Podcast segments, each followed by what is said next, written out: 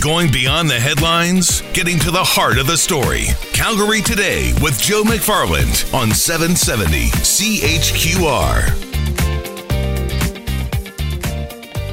Good Thursday afternoon. Thanks for spending some time with me today. Nice to see the sun shining after a snowy start to our day. I thought it was supposed to be light snow. There was a lot of light snow that I had to brush off my vehicle earlier today. This hour, we are talking about marijuana again. As you heard at 3:30, we're going to be getting details from the provincial government as far as the legislation, the framework is going to go when it comes to legalization of recreational marijuana next year.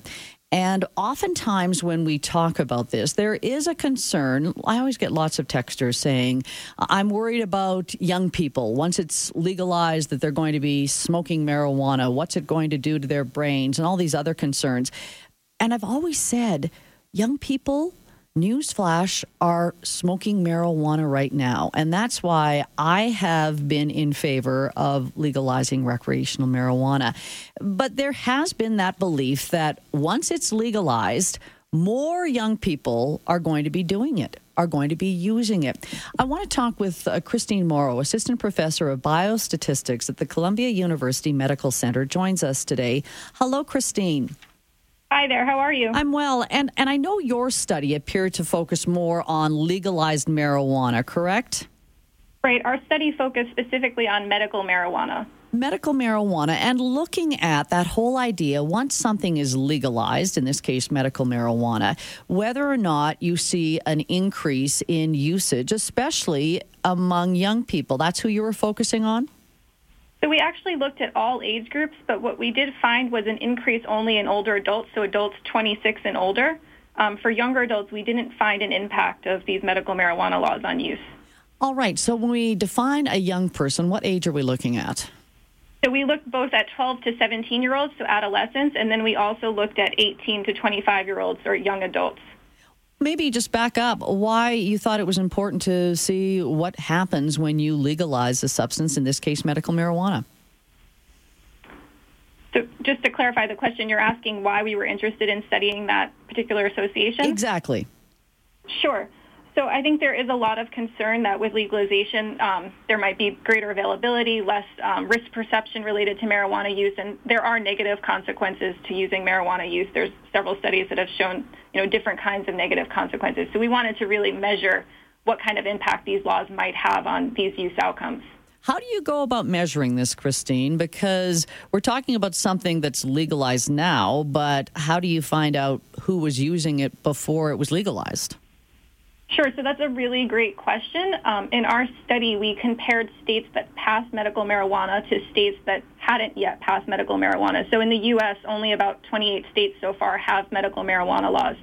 So basically what we did is, is we looked at the change in use for states with laws and compared it to the change in use for states without laws um, to get an idea of what was the differential impact of these medical marijuana laws.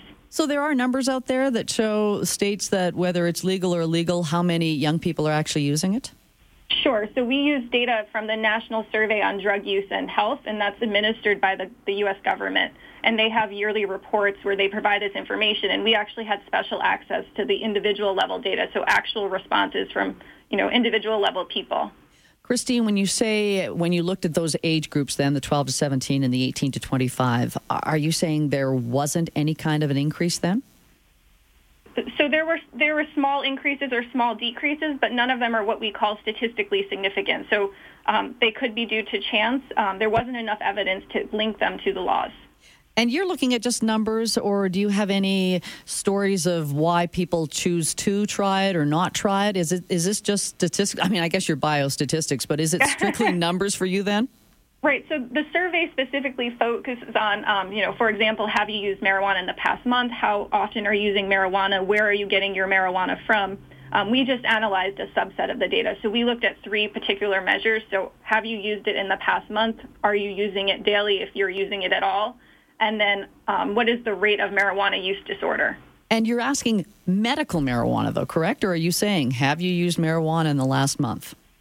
That's a, another great question. So the study, um, the survey that we used up until two years ago only asked about marijuana use in general. It didn't differentiate between recreational and medical marijuana, but they have added that question. So stay tuned for future research on that. Well, and, and I think that's important to point out because that's what, you know, in, in our country next year, we're going to have legalized recreational marijuana. Do you think we can kind of take some of your data, even though it's medical marijuana, and extrapolate similar findings that we hopefully will not see an increase in that age group, the adolescents?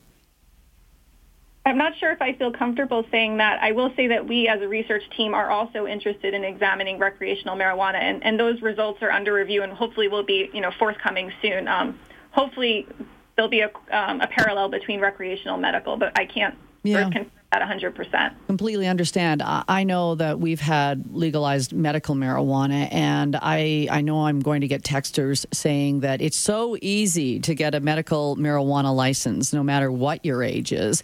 Um, is it is it stricter? Do you know, Christine, the process of being able to get access to medical marijuana when we're talking about younger people? Because I'm wondering if that's that's what's keeping the numbers down because they're not able to access medical marijuana that's legalized. Sure. So I'm not an expert sort of on the state to state laws, but I do know that there's considerable considerable variability in, in the types of laws and how easy it is to obtain marijuana. I will say that in one of our past studies, we specifically focused on a question called perceived availability of marijuana and whether or not that was associated with these laws. And we didn't find an increase in perceived availability of marijuana in adolescents or young adults, but we did see it for older adults. Um, and that's sort of consistent with the research that we know in terms of who's accessing these medical marijuana dispensaries. So it typically tends to be adults over the age of 30. Yeah, and that's what I, I, thought, especially when we're talking about medical marijuana. All right, I wanted to talk about adolescents because that's always the, the red flag or the concern people have as we move in the direction of legalized recreational marijuana. But I do want to touch on the other part of your study. So you actually were also looking at other age groups, and you said you saw an increase once medical marijuana was legalized. You saw an increase in, in what age group did you mention? So it was in adults age 26 and older, and that was true for both males and females. What kind of an increase?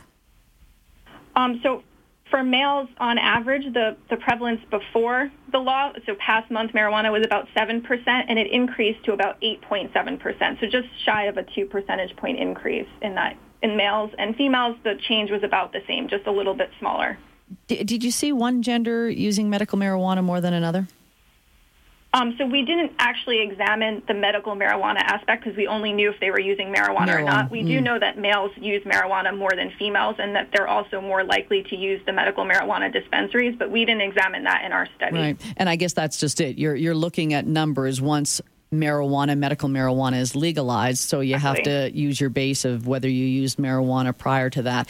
Interesting findings. Christine, thanks for going over them with us. Okay, great. Thank you. Christine Mauro, Assistant Professor of Biostatistics at the Columbia University Medical Center. And, you know, as she stated, she's looking at just the numbers. Uh, encouraged to hear if we're talking about medical marijuana, that there wasn't a significant increase or decrease when it came to adolescents, because I think that's the big concern. And as we said at 3:30, we're going to be joining Justice Minister uh, Kathleen Ganley to find out exactly how things are going to look when it comes to the province selling, distributing marijuana. And I want to hear from you, 403 974 8255, because ever since uh, the Liberal government talked about legalizing recreational marijuana. A lot of you have been concerned that this means we're going to see more young people using marijuana. And I, I think we can agree that if you can hold off on using alcohol, on using marijuana until your brain has developed, that's all the better for you. Um, I mean, it would be great if we all didn't use anything until we were 25. Think of all those extra brain cells I would have. But I think it makes sense that you want to try to keep it out of the hands of anyone that is under the age of 18. And I think it's only by legalizing it that we are going to do a better job of that and maybe that's a hard thing for people to wrap their heads around that you're you're legalizing a product and you're saying that you're going to still be able to keep it away from young people because I think right now a lot of young people have access to marijuana. if we legalize it, we're going to have a better awareness program. We're going to do a lot more educating. I, love the um, MADD ads uh, talking about whether or not I'm going to drink and drive or what I would I drive, get up behind the wheel if I'd been smoking marijuana. This is just awareness. We would not be talking about driving after you've smoked marijuana a couple of years ago because what are we talking about an illegal substance for? Now because we're moving in the direction of legalizing weed, I think we're having the conversation. So at least there's awareness, there's bigger public campaigns. And I think that's why we've seen slowly a, a decrease in cigarette use as well. If we can start bringing awareness to a legal substance, I think that helps. And legalizing, ultimately, as we've talked about before, that perfect price point, making sure that we can keep it out of the black market, shut that down so that those young people who are trying to do it circumventing the rules are going to have a harder time doing it. So, just some of my thoughts. I want to hear yours. 403 974 8255. Are you concerned or not so much when it comes to legalized marijuana and adolescents, young people using it? We're back after this.